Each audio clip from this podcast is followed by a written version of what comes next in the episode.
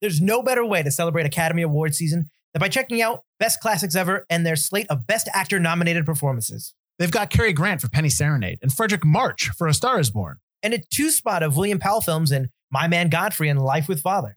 And while it's always a joy to be nominated, it's even better when you win, like Oscar winner Jose Ferrer for Cyrano de Bergerac. You can find all five of these films at Best Classics Ever right here on Plex. And check out our show, The Matinee, in the Hollywood Canteen section at bestclassicsever.com.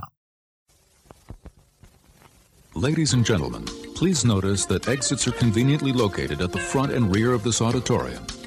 When leaving the theater, we suggest that the exit at the front of the auditorium will allow you easier access to the parking areas. Thank you.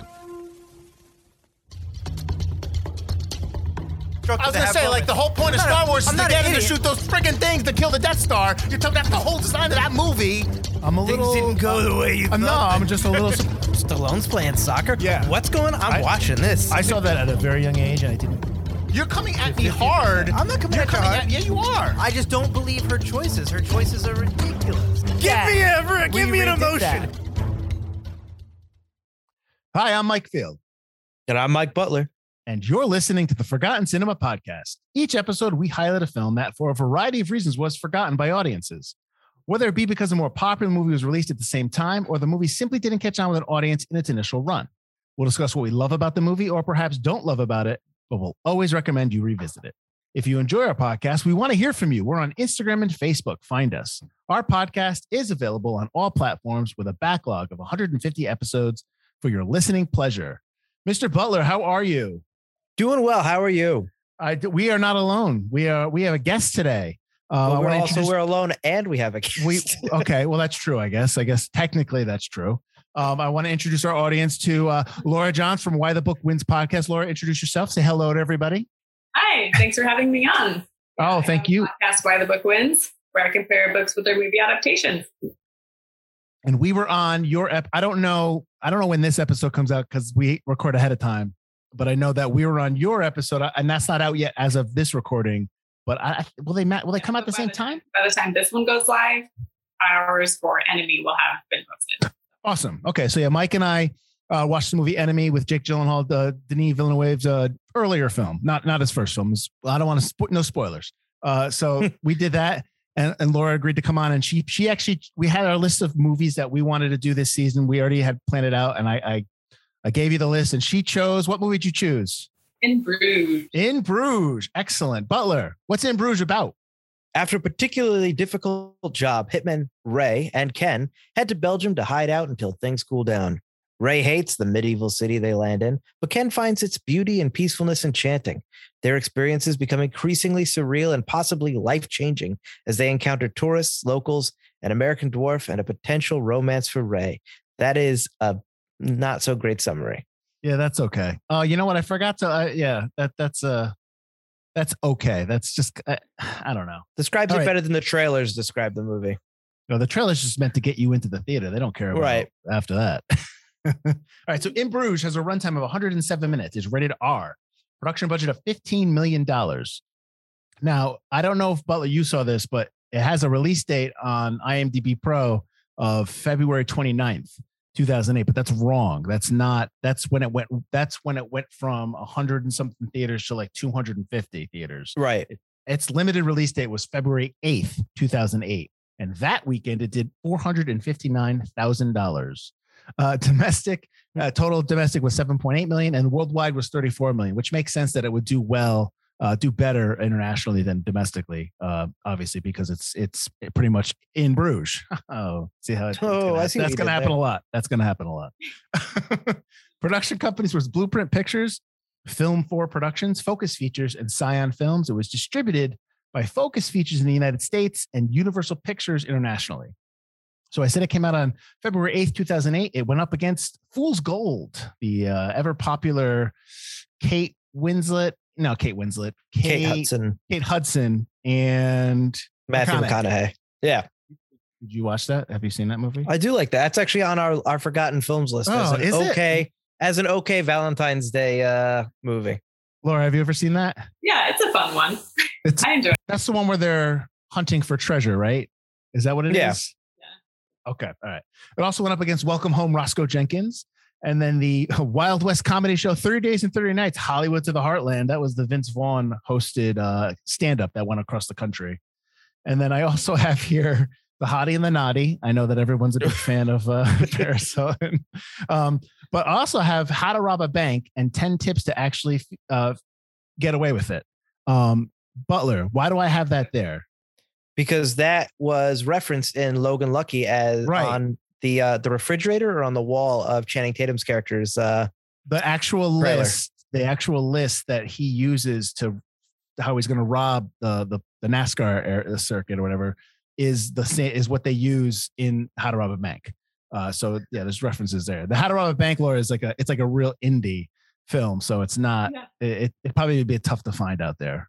Although this Yeah. although ever since we did the Logan Lucky episode, uh, this reference has popped up. This movie has popped up like three or four times since then. So maybe that's saying something. always seems to happen.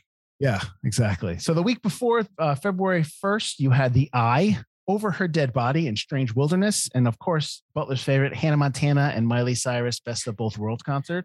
Oh my God! and then the week after, which is interesting because the week after is technically the 15th, that's the Friday, but they had all the movies come out on the 14th, on Valentine's Day, on that Thursday. So you had, uh, and of course, a Valentine's movie would not be complete without the Spiderwick Chronicles. I don't know why that's there. Jumper, Step Up to the Streets, and then definitely maybe that's the Valentine's Day movie, the Ryan Reynolds film. Um, Laura, since your podcast is compares books to the movie, I'm curious. Have you ever got into those Spiderwick Chronicles or any of the the YA stuff like that? Is that something that you cover? No, I've never Yeah. read Spiderwick. I've never read Percy Jackson. I've never read Hunger Games.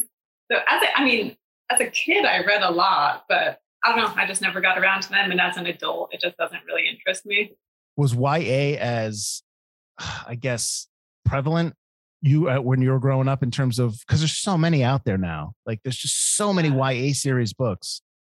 Is that something Yeah, that you? to remember what I read in high school, but I don't know. I didn't read many series to begin with. It just seems like there's so much of it now. It just seems like there's always a It's new big YA business because now it's all m- movie deals and stuff attached to them. the IPs and That stuff like Netflix that, you money. know. That makes sense. That, you're always talking about Netflix money. Everyone else has money too, man. Not that like Netflix. No one throws it out like Netflix. Okay, so this film in Bruges was written and directed by Martin McDonagh. He has uh, been nominated for an Oscar for Three Billboards Outside Ebbing, Missouri, which is a really good film. Uh, he's also he actually won an Oscar for a live action short called Six Shooter, and he's done Seven Psychopaths. And uh, the uh, the play. I only say this because I actually saw this play on Broadway. Was The Pillow Man? I think Oh, I saw that. was Yeah, I was looking him up, and yeah, I was seeing all the stuff about the Pillow Man, which was that good. it what I yeah it was very it was like a it was it was basically one-on-one conversations most of the time um but it was it, it it was it dealt with some dark subjects but it was good. It was it was really good on stage. I think jeff goldblum was in the one i watched. I, I there was a couple other people in there too but yeah no i liked it. Uh, i think he did that one as a short too. I don't know if it came out as a feature um i don't know if it would do well as a feature because it's a talkie. It's it's basically just like one or two rooms and, and maybe three or four total actors kind of thing so yeah Seems like all his movies deal with darker subject Oh, matter, like dark humor. three billboards i really like i remember the the true true story of that but i i, I that was a that was a really good movie i'm not a huge seven psychopaths fan i know butler do you like that I do like that. I'm surprised you don't like Seven Psychopaths. yeah i couldn't i couldn't get into it uh, so cinematographer was uh, Eigil Bryld. He did Kinky Boots, Ocean's Eight, and Becoming Jane. Composer was Carter Burwell. He's been nominated for an Oscar for Carol and Three Billboards. There's a lot of Three Billboards nominations going to be popping up here. He also just uh, uh, did the movie The Tragedy of Macbeth. He did The Founder, which is a movie we did on uh, on the show, and he's he's done a lot of Coen Brothers films, which I know I'm a big fan of. I think Butler is too. Um, Mhm. Laura, do you like do you like follow the Coen Brothers at all? Their movies, like uh, Yeah. yeah, I, I I love all their stuff. It, it even the stuff that's just eh, I, I still like it. That was a leading question because you you were already like, I know I really liked it. I'm pretty sure Butler does too. It was like, Yeah. we're going to stop recording if you don't say yes. of course, she's right. going to say yes. So the guest point. is gone now. Edited by Jon Gregory. Uh, he was nominated for three billboards. He also did Four Weddings and a Funeral, Donnie Brasco, and The Road, which is super depressing. Uh, produced by Graham Broadbent, who's done The Boy Called Christmas, which I did not say. I know that's the that was the new holiday one on Netflix. Uh, the second best exotic Marigold Hotel. I'm ashamed to say I've seen both of those. Uh, Peter Shirt, Peter Czernin has, uh, who's also produced this. He did Emma and Welcome to Sarajevo. So had Colin Farrell as Ray. Uh, Farrell's been in Tigerland, Minority Report, uh, the Miami Vice uh, movie that Butler and I did, and he's the upcoming The Batman. Uh, I guess that's like four hours long. Uh, Brendan Gleeson as Ken. He's in Lake Placid, Gangs of New York, The Village, and Harry Potter. There's going to be a Harry Potter theme. Go ahead. Yeah. He was also in Cold Mountain, which I covered on my podcast. That's good job. Hey, listen, plug the plug your show. Go for it. um, what I was saying was that there's there's a bunch of Harry Potter people in this movie, so get ready for the Harry Potter references. Ralph Fiennes is Harry. Uh, he played who did he play? Butler in Harry Potter. Oh, Ralph Fiennes is uh, he who shall not be named. I can't say his name on this podcast. I will. Voldemort. oh my God! How could you? God, I don't care. Uh, he's nominated nominated for two Oscars. Uh, one for Schindler's List, which is a fantastic film, and The English Patient. He also did The Dig. Uh, I gotta. I, I let's see. I have uh, Clemence Poesy. I think I said that right. Is Chloe? Uh, she plays the, I guess, the girlfriend of Ray or uh, the drug dealer that he meets. She's in Tenet. She plays uh, Fleur in Harry Potter, Goblet of Fire, and on from there. She's in Final Portrait and 127 Hours. Jordan Prentice plays Jimmy, uh, the uh, the dwarf in the movie, or the little person, uh, as you were. Uh, I, I just said dwarf because that's what they say in the movie. Uh, he's he's Howard the Duck. Did you know that? What? His his credit is Howard the Duck, and he's Howard the Duck. I did not know that. Yeah. So I I was like, all right, that's pretty wild. He's also in uh, Mirror Mirror, and he's in this movie called Ruby Skye PI: The Spam. And the reason why I bring that up is when I did uh, web series back in 2010, we did the Puzzle Maker Son. The web Ruby Skye PI was a web series out of Canada that was pretty popular, and it was uh, it was like kind of like a little Encyclopedia Brown type thing. It was a young girl who was like solving crimes in the city. Uh, and it, it was actually a well done web series, but it never, and they did a movie, but it never really kind of shot off from there. Um, but I always remember that in terms of my and my web series years, uh, which is now going on 12 or 13 now. Oof, that's a long time. Thekla Reuten as Marie. She's in Red Sparrow and The American. Uh, let's see. Zeljko Ivanek as the Canadian guy. That's a they couldn't give him a name, so his role is Canadian guy. Uh, Mm. he, if he looks familiar, he's on like almost every TV show like out there. Like he's got a guest spot or he's on a six episode arc. But right now, I or more recently, he was on the TV show Madam Secretary. He's also in Argo and Courage Under Fire. And then Ciarán Hinds as Priest. Uh, he is just recently nominated for an Oscar for the movie Belfast. And depending upon when this comes out, he'll either have won it or lost it. He's also in Munich, Tinker Tailor Soldier Spy, and the TV show Rome. I'm going to recommend Belfast to both of you. It's it's a really good film. I really liked it. Oh, So still if you have not, yeah, it's I love the way it's shot and I love the way it looks. And I just I love there's, there's a lot of stuff going on in there. And he him and Judi Dench both got nominated and they were really good in the movie. So I, I that was a pretty good nomination. This movie was nominated for best writing for original screenplay, but it did not win. And as I like to do on the podcast, we're gonna play who won that year. You ready? Oh God.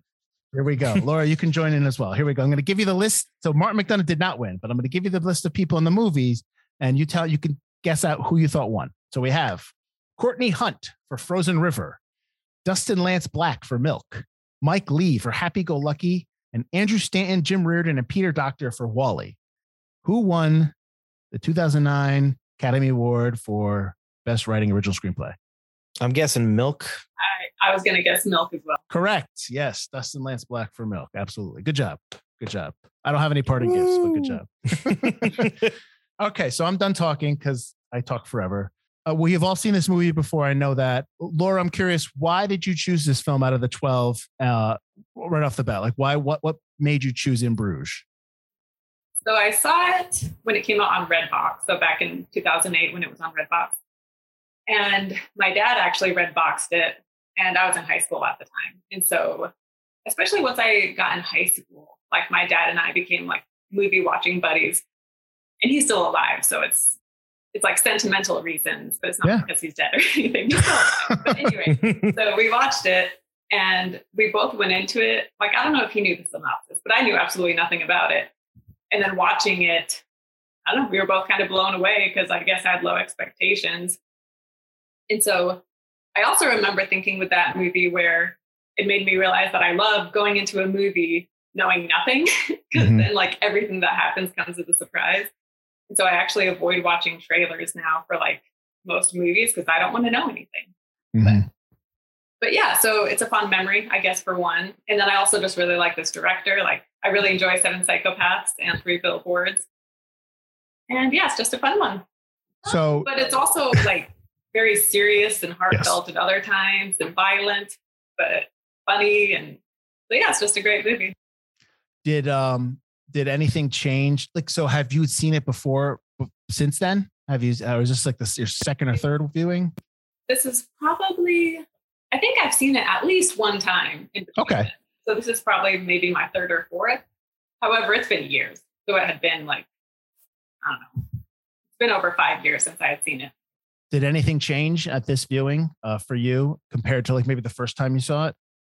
Mm, I mean, I still remembered most everything. Sure. Actually, I forgot the ending with Harry. I forgot that he killed himself in the end, so that was a surprise. But I don't know, maybe. mm, We can get into it. I'm just I curious. Ray, I might have found Ray a bit more annoying at times. Uh, yeah, I for what he's dealing with emotionally. So you're like, okay, I'll cut him some slack. yeah. And then I think I liked Harry more too this time around. Mhm. he was there was something admirable about his character. So, so yeah, I guess those were some things that stood out. And and to your point about trailers, um, I'm the same way now. Like if I see if I watch one trailer, I'm like, oh, I'll watch it. Okay, I'm good. I don't need to keep watching other trailers. It's usually a red flag for movies when they keep doing multiple trailers, multiple posters, because it's like, okay, you're really pushing this movie hard. Why? What's wrong with it? Uh, Yeah. Butler, what did you? I know exactly. Butler, what did you think of the movie? I guess same question. First time since the last time you watched it. What anything change? Anything? I think the thing that all like this is only my second time watching it, but I think good. it still surprised me the second time from the first time is just the darkness that's within the movie that's layered into the movie. Like it's not a fun movie. It's not it. I remember when the trailers came out, it was essentially advertised like it was a new, like a snatch type movie, like that kind of British humor, kind of Guy Ritchie type movie. And it, it really isn't at all. And I think the other thing that strikes me each time is that, or has struck me both times, is how much like a play it can be at times. Um, kind of makes sense with his uh, play background, but it's it's it, this one would be difficult to put on stage, but not impossible. Its use of a small cast of characters and the way they speak is conversational, but also uh, talking about. They kind of discuss the theme as they talk, uh, which Mhm. is something that plays do quite often, especially you know deep philosophical type plays, which I kind of enjoy in this. Uh, and I just I like that it's shot in Bruges. It's a very interesting city. It looks different. It's not like every other place. I don't know if it's a fairy tale because it's kind of gray and whatever. Maybe it did way back in the day. Um, but I, I just think it's a very interesting location with very interesting. You wouldn't see a plot like this take place in Bruges most of the time. Right. Uh, I. Oh, go ahead. Did you have something? I was gonna say I actually went to Bruges in 2017 because of this movie. So that Oh, Oh, that's nice. awesome. area with the clock tower or whatever whatever tower that was. That was really cool being there and seeing it all in person. So that was awesome. And I went because of this movie. Do they have everything set up there where uh, they kind of like use the the cachet of the movie being shot there to kind of like, oh, hey, this was shot here. No, they don't do anything like that. They don't care. oh, that's wild. Now, I, I, I have a note about uh, Bruges where uh, I don't know. I didn't look it up. I didn't go further, but it says, I guess, um, somebody was executed in 1488. Uh, Pietre, Pieter Lanchals was executed in 1488. And because of that, Maximilian of Austria, Austria's punishment was that Bruges had to keep swans forever. Like, that's a note I have. And I was like, okay. so were there swans there? Yeah. Okay. uh, I think one of the, one of the things that I forgot about uh, upon first watch to this watch was that I didn't realize how violent it was, how how Yeah. bloody it was, especially when uh, um, Ken jumps off the tower and like his shoulder explodes. Uh, like I didn't, you know that, and when uh, the head's getting shot uh, shot off and stuff like that, especially towards the end, I totally forgot about the ending, uh, about Harry, about just how it ends. Um, I don't know. I don't know why. It- and it's almost like when I was watching it, I was like, "This is all new. I don't remember any of this." And I was then I started thinking, "Did I finish this movie?" so so then I started doubting my own experience with it. Um, but yeah, no, I I, I enjoyed. I, I had the same note, Laura, as you did with Ray. Um, I found it very difficult to.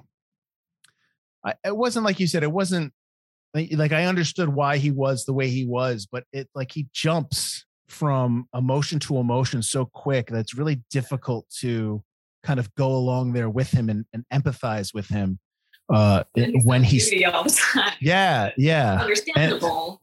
yeah. You know he's suicidal obviously uh and i'm very surprised. Now in the original script ending they had an actual scene where where ray's alive. He survives those gunshots. And my thought was that I, I, okay but i don't know if there's any redemption for him for killing another for killing a kid. I don't know if that's okay.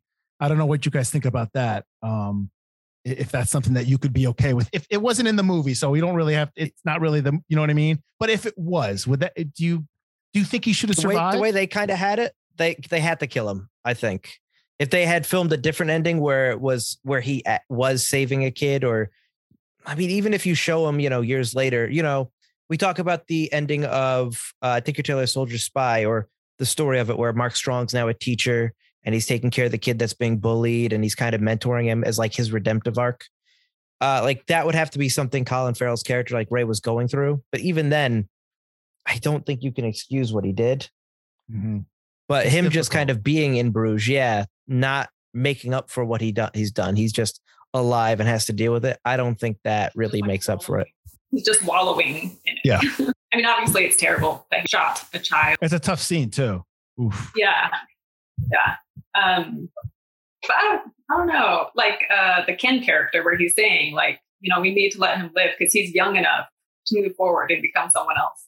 And even though, as we're seeing the movie, he's not really improving per se, but he's also very early in the events.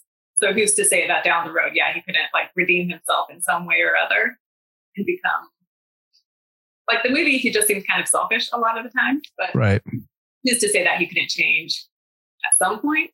Mhm. So, uh, having said that, I do like the ending how it is, where we don't really know, and it's we don't know. But but yeah, as a whole, I yeah, I feel like it's not irredeemable like, and he says that he wants to go to the mom, he's like, I'll accept whatever punishment she says.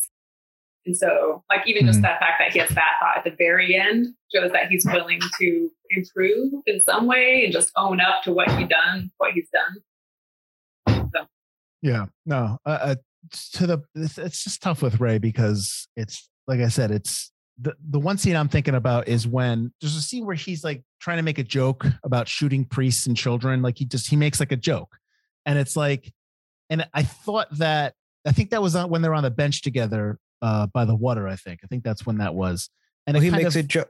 He makes a joke at dinner with uh, the girl on his first date. Right. I just think some of the jokes that he's doing kind of undercuts th- this the emotional scenes where he, you're trying to you feel bad for him, and I think that, and I get it. It's because he's all over the place, and he's you know, but then he makes like a child abuse joke. I know it's supposed to show how Ray is all messed up. He's all over the place. My question is, and I'm not questioning McDonagh, but I'm my question is like, is that designed to show just Ray is screwed up, or is, did they even consider that when they were writing the dialogue? You know what I mean? Like, I, I'm wondering if that was just something because I know Colin, I, I, the way Colin Farrell, you know, is acting in this. A lot of it seems like it it could be ad libbed. You know what I mean? Like it could just be yeah, running at the mouth kind of thing. Some of it seems like let's throw in some dark jokes here just to have dark jokes here. Mhm. Oh yeah. Well, we can get to uh, Jimmy and the racist dwarf. Uh, uh, uh, Oh, his rant. oh my god, talking about how the whites versus the blacks, and I'm just like, oh god, where's this going? but I like how they bring it up later. At uh, uh, as Ray says it to him, he's just like, "That's the cocaine, man. That's just the cocaine." Yeah. just like, oh boy, Jimmy. yeah. So Butler, come on, give me something. You you generally like this film, right, Butler? I did. I'm pretty sure I'm the one that originally put it on the list. Give me Uh, something you didn't like. I think kind of the some of the jokes I don't like that much because I think that it, it, it- sometimes like quite while I like them, sometimes it veers a little too jokey. um, and then comes back into being okay. Like the the whole the basically the whole part where they they take the the not the ketamine that's what Jimmy's on. They take the cocaine and the ecstasy, and, and kind of that whole extended scene just kind of shows him kind of gaining a friendship with Jimmy that really you don't need, uh, because Jimmy's going to come back anyway because he's going to meet uh, the girl. I just don't think we need that the whole the blacks versus the whites scene. The scene in the restaurant where he's tapping him on the head while he's making out with the girl that just seems to be there to to give it this comedic edge and to maybe pad out the time. Mhm. And I don't think that that's necessary because you get like that's an extra 10 minutes where the only thing that matters is how upset Ken is around Ray. But you don't really get that much of it. And you do get that moment where Ken talks about how Harry um, avenged the death of his wife. But I feel like you could have added that into, into a different section or put that in with a conversation between Ken and Harry or Ray and Ken and made it a little more meaningful in a way that I don't think it is thrown it shoehorned in with this scene uh, with the prostitutes in the hotel room with Jimmy. So I, I think that whole 10 minute segment should be changed. Yeah, that scene I had totally forgotten about. And I agree. As I was watching that part, I was kind of like, Yeah. why is this here? Yeah. So yeah, I feel like that was unnecessary. So that scene that you're both talking about that has the Ken talking about Harry avenging the, the girl's death. Is that in that scene? Yeah, like 'Cause they- Butler said, that's the only important fact we learned. Right. So that. if I don't know if you saw it, but if you go on YouTube, there's actually uh, a deleted scene where Matt Smith, the I don't know which doctor he was, the 12th or the 11th, right, 13th, I don't know. He plays a he plays a young Harry, and they show that scene where he goes in and he sees and he beheads the cop in the middle of the police station, and they sh- they show it, but the the CGI of the beheading was so bad that they didn't put it in the movie. So I'm wondering if that probably it on it's on YouTube. It's at Yeah, just look up uh, in Bruges uh, deleted scene and just look for Matt Smith, and they have the whole scene. It's like a minute and a half, uh, and you'll you'll laugh at the beheading because it looks like a computer animated. Te- it's terrible. Um, but I'm but I'm wondering when you lose that scene, maybe you guys are both talking about that line of dialogue that like you know what I mean. It kind of it's a nice piece of dialogue, but it's stuck in ten minutes of what are we doing here? So I'm wondering if if that scene was in there, it probably would have helped. Do we need a flashback though?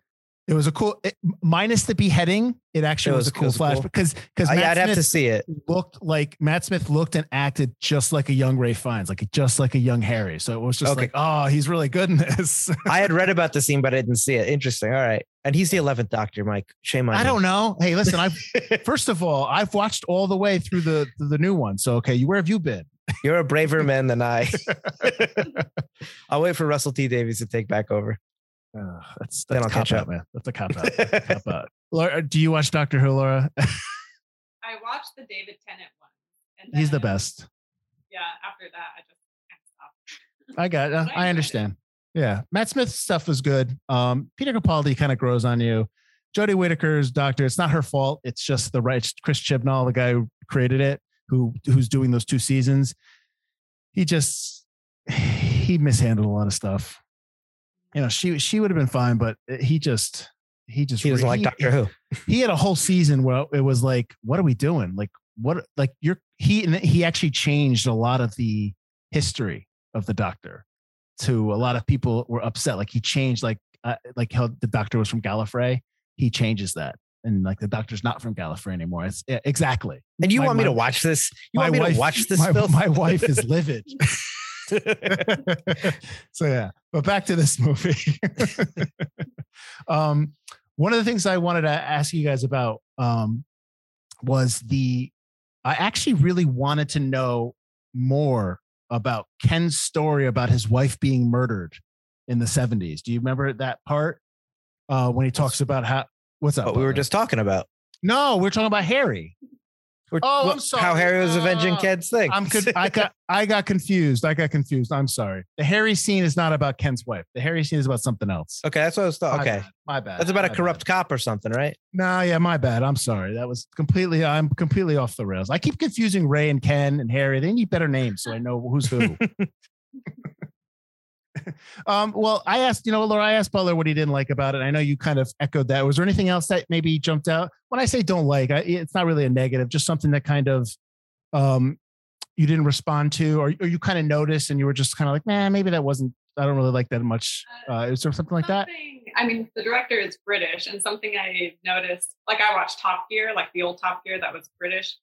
And British people love making fun of like Americans as if they're all fat. And of course, there were like the three fat Americans. So there's plenty of fat British people too. It's not just Americans. So that part was kind of like, uh, okay. it's low hanging fruit, making fun of Americans. I get it. Yeah. Most of us are jerks, so I understand it. I was waiting for the Canadian part to be uh, to end up being an American joke where he's gonna apologize to punch the Canadian guy because he finds out he's Canadian, not American. I actually, I did wonder with that. Like, he's on the train and he gets arrested for having punched the Canadian. But like, why was the Canadian on the train and then saw him and reported mm-hmm. him? Or Yeah, that confused me too. Was there this huge manhunt for a small scuffle in a restaurant? yeah. So I guess that part too didn't quite make sense. But aside from that, I I don't know, I don't really have any major complaints with it. Like the acting, I was just super impressed with everybody's acting. So I love Mhm. that. Um yeah, I, I guess that was those were the main complaints. What do you? What do both of you think about Ken's decision to jump off the uh jump jump off and kill himself in in order to, I guess, in order to make sure that Ray is aware that Harry's coming from. What do you think of that decision? Should have gone head first. That's what I think. Well, he broke the gun. Didn't matter. He had the gun. yeah, take the gun. Uh, it was uh it was rough. But I mean, I get it because there's no other way to he's not getting down those steps in time. He's bleeding out quick. He's shot in the leg. He's dead no matter what. Or at the very least going to be picked up by the police and spend the rest of his life in jail. So I think it was the right decision. I, I just think oof. Yeah, I loved that scene too. And Colin Farrell, which there's like a lot of emotion in this movie. And then that scene, and then Colin Farrell or Ray, when he's like crying, seeing Ken, like that part almost made me tear up, just like all the emotion and then this exciting moment, or kind of exciting. But yeah, so I thought that was a great scene. And at least he dropped pennies first so people can like clear the way. Yeah. That was nice. well, he dropped the exact he dropped the exact change he tried to pay to get into the bell tower earlier on in the movie. Oh. Yeah. So he kind of paid his way back up again.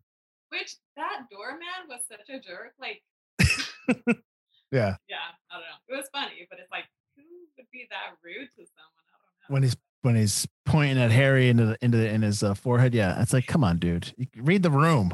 Yeah. you can't tell this guy's gonna mess you up. yeah. I did like the chase at the end from that scene. I thought the chase at the end had really cool editing.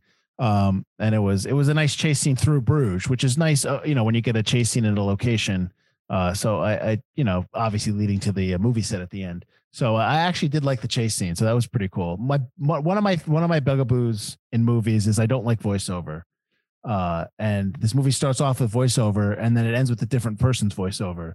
Um, I just I'm not a huge fan of it. I get it. I understand why it was in there. Uh, I'm I'm curious if you guys did it bother you at all, or was it just like, eh, it's fine. Who's the beginning voiceover? Uh, beginning was Ken, I believe. I think Ken was reciting something. Reciting Uh, the orders of Harry. right. Okay, yep. And then and then it was Ray at the end saying, "I don't want to die. I don't want to die." That whole that whole thing.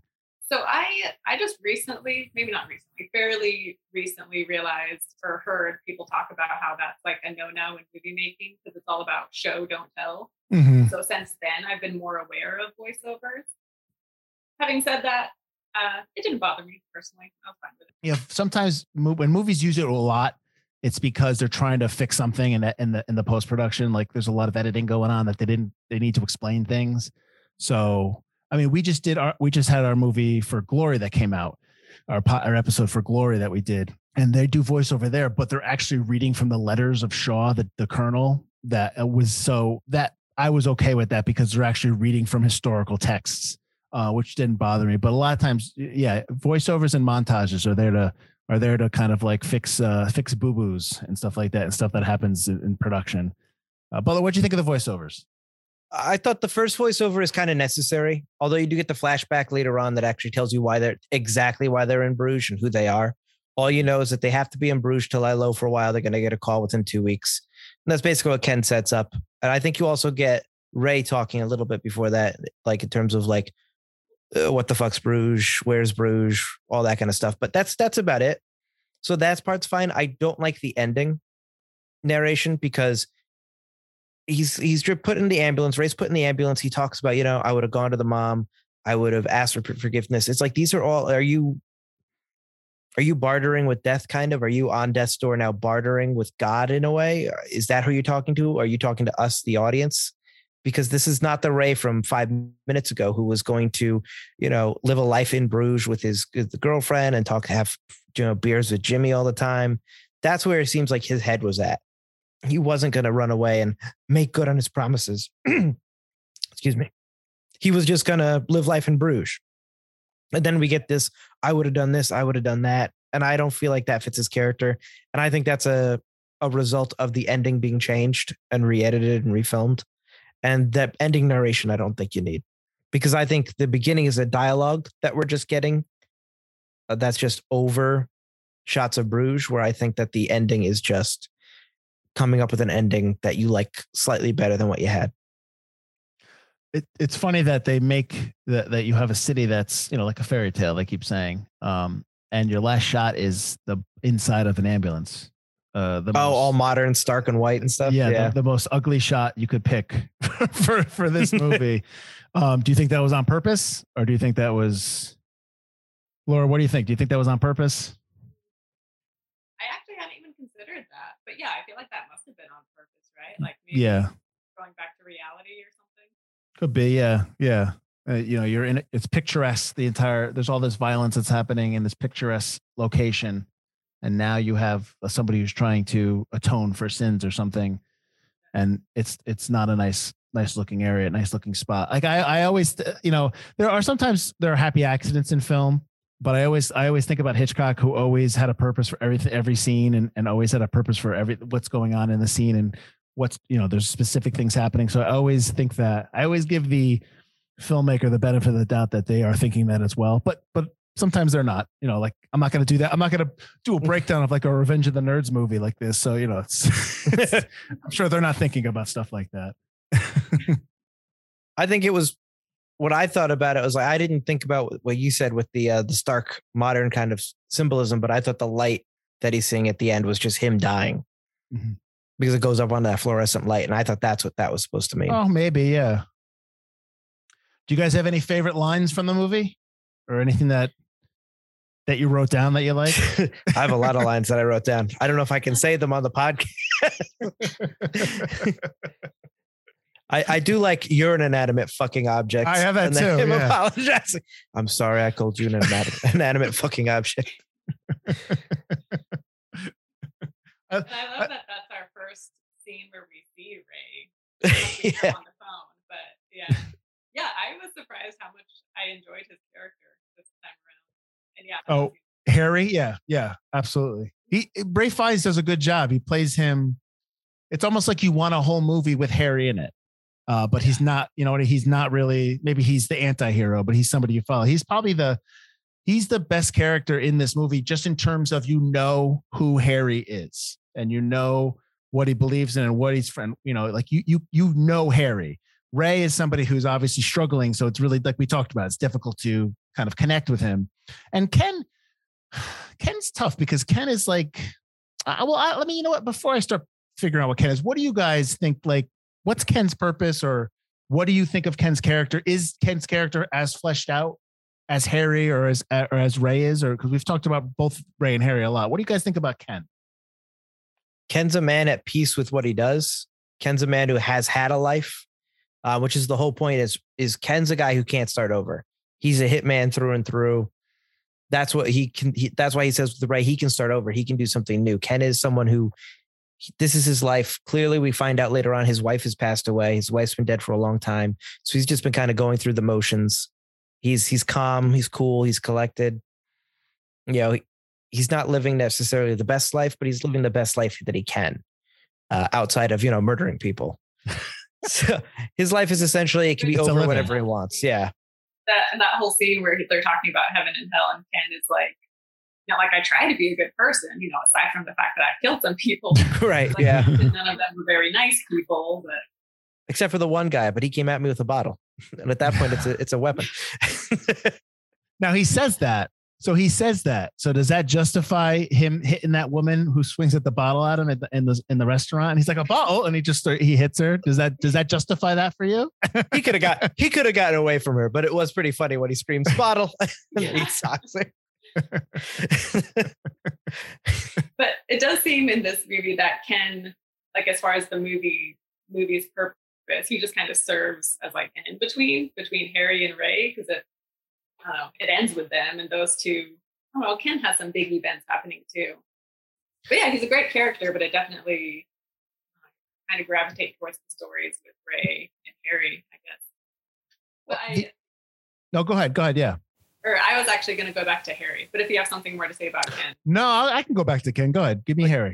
I was just going to say another Harry scene, which I don't know. It wasn't my favorite scene in the whole movie, but it was one of my favorites. Is when Harry goes to buy the gun and the guy with the blind eye is there, and his whole thing about like, well, it sounds like it was your fault because he was able to get the gun from you. Yeah. Whole thing. So just yeah.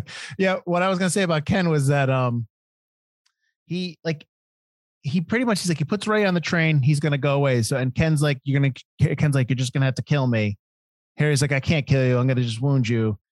So then let's say they then Ray was never never back in Bruges.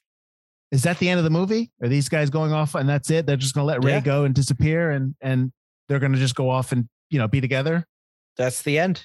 Interesting. It would have But been because but but that's that fits Harry's character that you fi- find out is that he's a man of principle. Mhm. He has to do it. It's his honor. That's the whole thing right from the right from the very start. Other than his temper, is he's a man of honor, a man of principle. And Ray's back. I gotta kill Ray. It's like that supersedes everything, even friendship. So to that point, let's talk about the ending a little bit. I know Laura, you brought up the ending uh, briefly. Uh, that Harry ends up shooting himself because he he makes he Perry comes up earlier in the movie and says, you know, if that was me, if I shot a kid, uh, I would shoot myself right in the head, right there and there.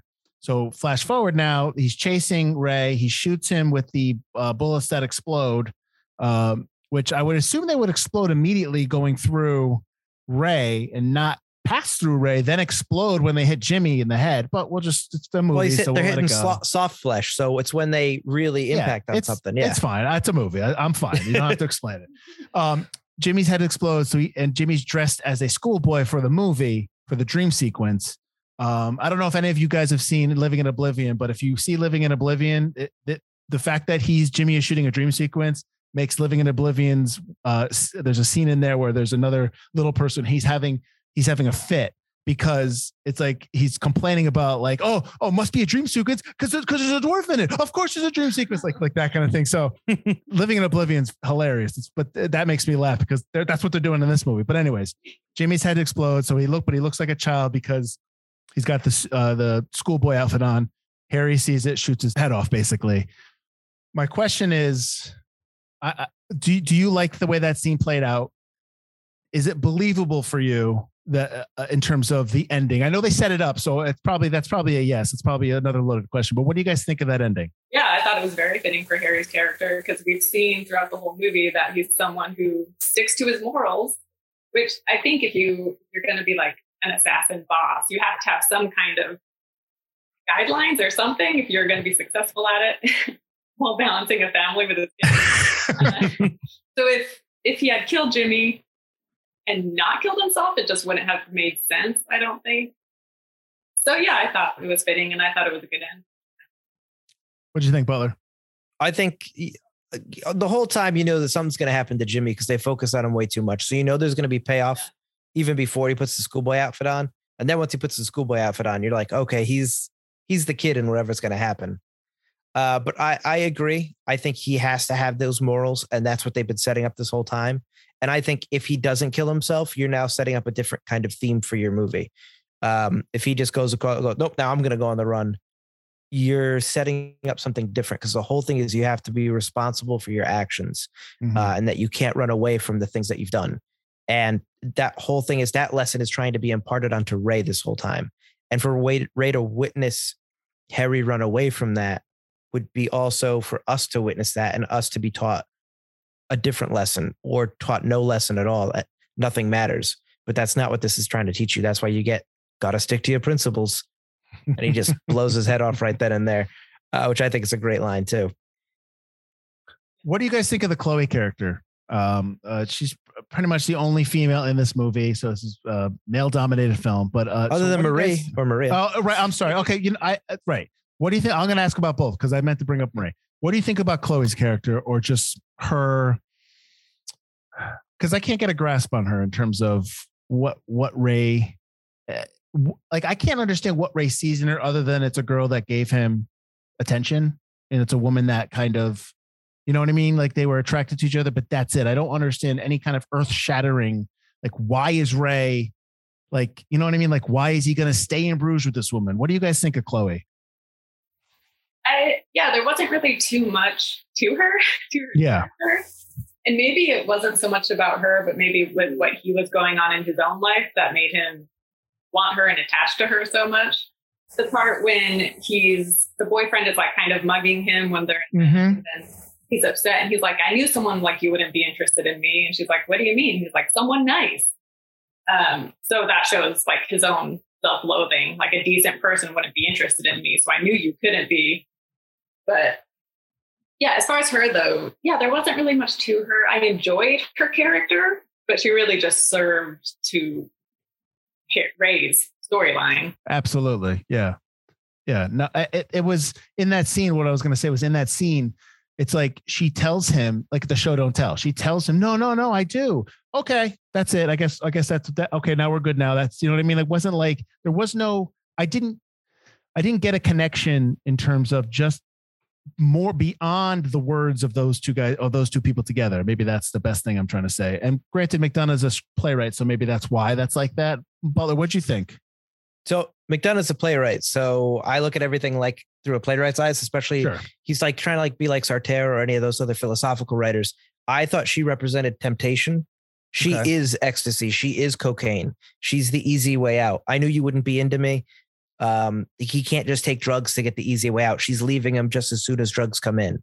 She only sells drugs. She's, you know, you know, beating up and robbing tourists. He became a hitman. It was his first job. So clearly he hasn't been doing this for a long time. He's not a civilized hitman like Ken or anything like that. He's not a businessman. He's probably been going job to job.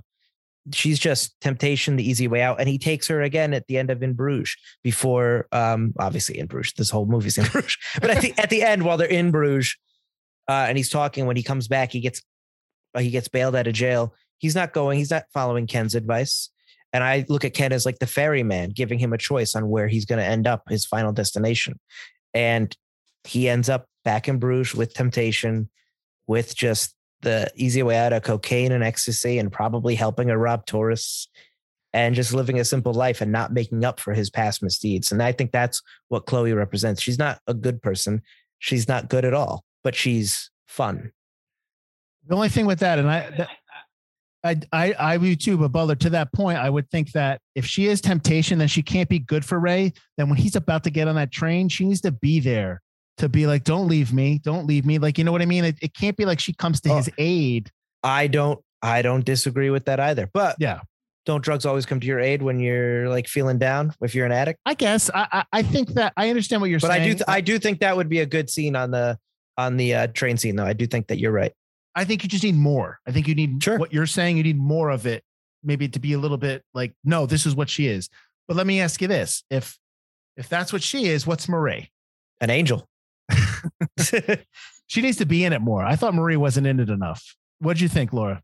Yeah, she was a great character. Mhm. And like, you know, kind of like so if Chloe represents, you know, the bad temptation, you know, the devil on your shoulder, then Marie would be the angel, Mhm. uh, just someone very wholesome and good and kind. Yeah, she was a great character though, and she was funny, and you just liked her. And then her note on the thing being like, "I'm not a receptionist, like I'm the co-owner." Right. I love that. And I thought her connection was more with Ken, though. I thought her and Ken had a bit of, more of a connection than Marie and Ray. We see them more together. True. We hear about him talking to her because she Right. says like, "Oh, he told me um, you know, he gave me the money. And then in the note, he writes, I didn't want her to have to clean it up if I commit suicide. Right, yeah, right. that's true. I never noticed that she and Ray never directly talk as far as we see. So I guess that could be symbolic, right? That he's only interacting with the Chloe character. No. Maybe, yeah. Yeah, no, that's a good point. There's a couple, there's a lot of different references in this movie or or inspirations in this movie that I'm gonna I wanted to go through. I guess one of the film's major influences Harold Pinter's The Dumbwaiter. Uh, I think it's a play about two hitmen, but I've never seen it or I've never I, I didn't Is look it a into play or a film? I think it's both. Okay. Be- So, um, have you guys have you guys have, uh, have ever seen it or heard about it or anything like that?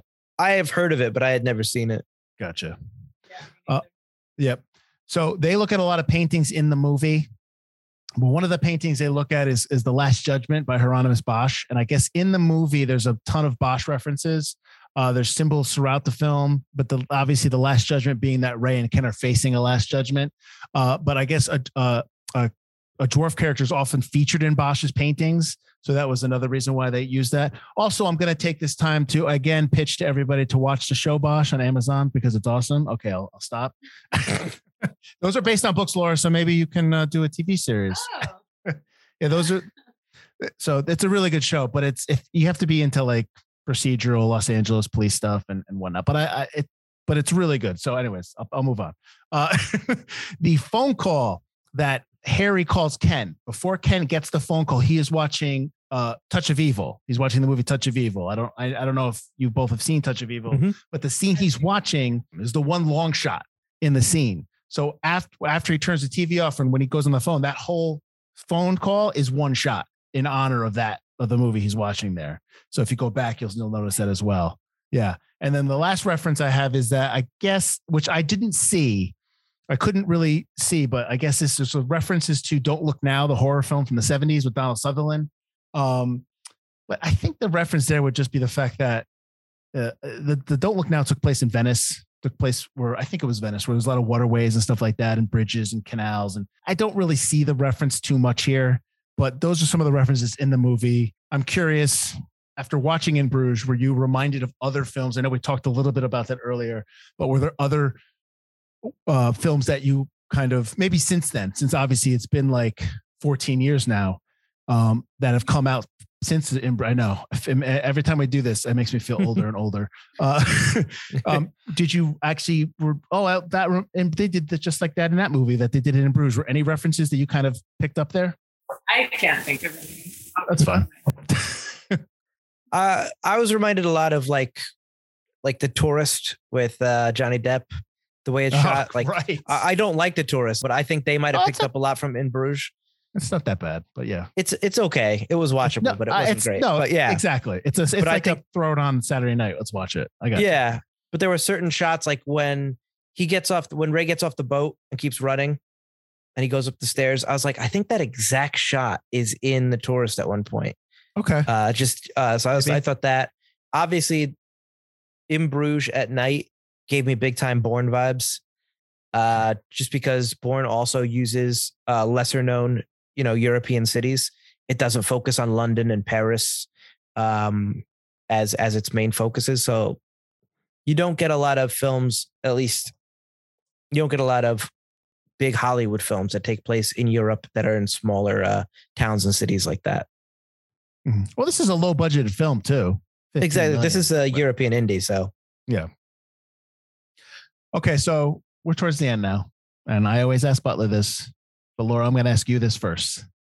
Why do you think In Bruges is forgotten? Uh, well, it's funny because I remember a while back on Instagram, there was an account being like, What's your favorite Colin Farrell role? And I put in Bruges, but then I was surprised how many other people had put in Bruges. so I feel like it's, uh, I don't know if cult classic applies, but I think for like more serious movie fans, like more serious movie fans know of this movie and love it. But again, it's just not mainstream because I think one, like maybe the violence mixed in with the dark comedy, a lot of people don't like that. And yeah, some of like the weird jokes that are said would put some people off. Um, and then was it Yes. limited release or what it was it wide release? It was limited. It never went over. Um, let's see. It never went over 232 theaters. So no, it was. It like we said, it played well internationally, much better internationally than it did here. So that could be a reason too. Yeah. Yeah. And then with this director, Seven Psychopaths just had more American names, so then people just Mhm. knew that one better. And then Three Billboards, obviously, but yeah. So the fact that it's foreign and it's more independent, and then more graphic, Yeah. the dark humor, I guess all of that. Butler, what do you think?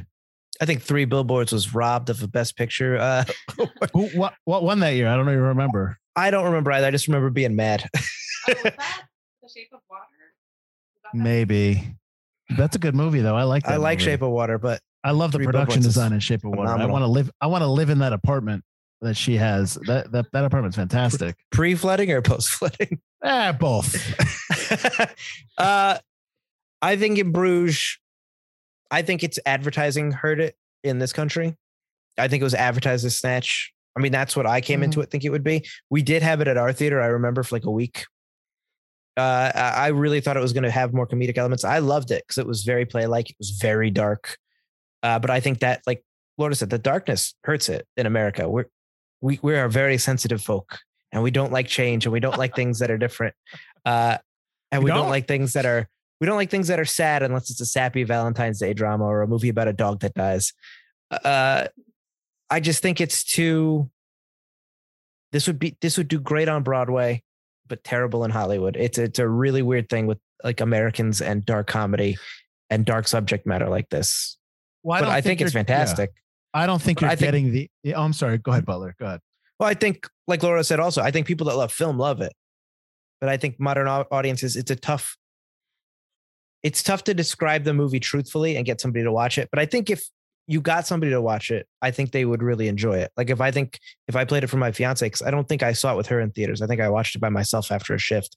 I think she'd really enjoy this film. But I think you can't really tell people about it. You got to just let them experience it. Mm-hmm. Uh, yeah. What I was going to say was the in Bruges that you have that we get is you wouldn't get that in a studio system in Hollywood. You would it would be it'd be cha- eh, now. I'm talking 2008 because now uh, with with modern day sensibilities, I don't think and people just concerned about making upsetting everybody. You wouldn't get a lot of this. You wouldn't get the the drug infused scene where they're talking about whites versus blacks and and and Jimmy's going off and spouting. I, but like you know that people are like that. You know, I mean, I think it's very honest. I think it's very honest with the way people are. I think Ray's an honest character. Uh, Mhm. it- you know, and I think that you need to. I'm always a proponent of flawed people on screen. Doesn't mean but just because I like a flawed person on screen doesn't mean I, you know, sign up for everything they say. But it's real life. It's it, people are not people are not you know they're not what they are on social media. They're real people. So I, I appreciate that. Um, but I think that kind of movie can't get made in in kind of a Hollywood studio system because you're, it, the script's going to get passed through 15 different people and they're going to all have notes and they're going to all just change what you're trying to do. I think written and directed by Martin McDonagh, it's a it's a 15 million dollar production. We're going to go off and do this movie on our own. I think that's what that's why you in Bruges works. Absolutely This why was- it works. This was on the blacklist I read It was a couple years the- before it was yeah, actually made. Yeah. The blacklist has become a little bit of uh, a, little bit of a money grab now. It's not as it used to be. Oh, really?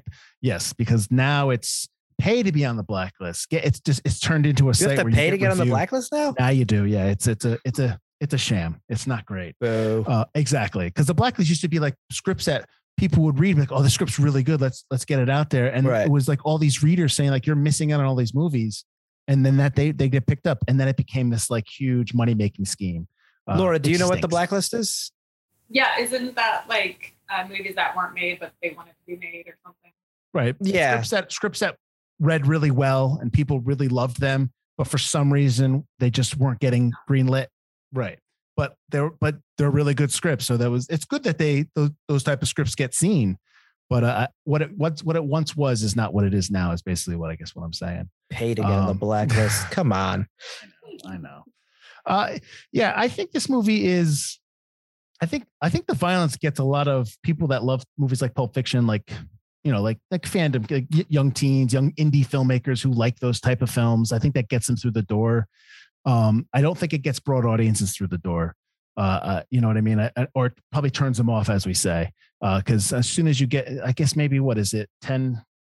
What's the first death? Is the first I death mean, is the as soon as you're going to see the kid, yeah, that's Yeah. the Oh, first yeah, that- really violent that'll death. completely turn people off. Absolutely. That's about And- 20 and- minutes in. yeah, that, and it's a tough scene. It's really tough. And I remember back in the day, you wouldn't show dead children on screen, but now it's like it's it's tough to watch. But um, but it's a great scene because you need it. You you because you Yeah. need it because you need to understand to what, feel it. what you need to understand what's going on with Ray and, and understand what's happening. The note the child is holding too just makes you just Yes. Reality. Yeah. because it makes it real. Hmm hmm absolutely. And it's, it, I think one of the other things before we'll, we'll wrap up is that it, that it does have funny jokes and it does have like you know funny, it has humor in there, but they're not.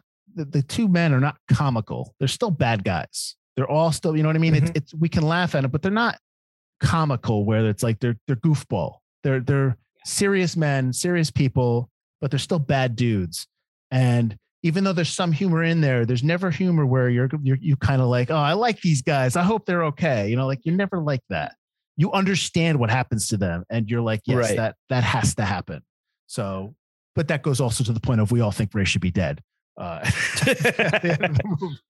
Okay, so uh, Butler, before you go into the spiel where they can find us for Forgotten Cinema, I'm going to uh, let our guests tell everybody where they can find her, or just let everyone know where they can find you and where, what, where you know where you are, what what social media is, and whatever you'd like to do. The floor is yours.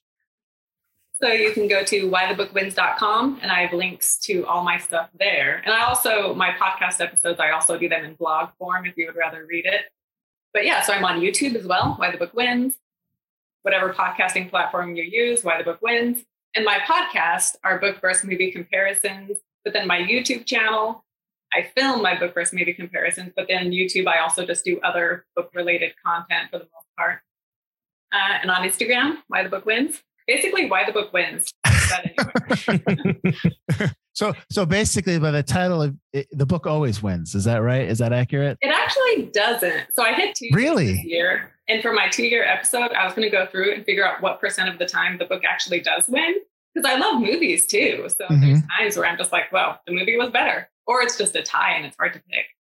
So the book does not always win, but probably the majority of the time. Like definitely over 50%, I would Yeah. But it's not like I hate movies. well, some movies have to change. They can't do everything in the book. Yeah, no. Exactly. Yeah.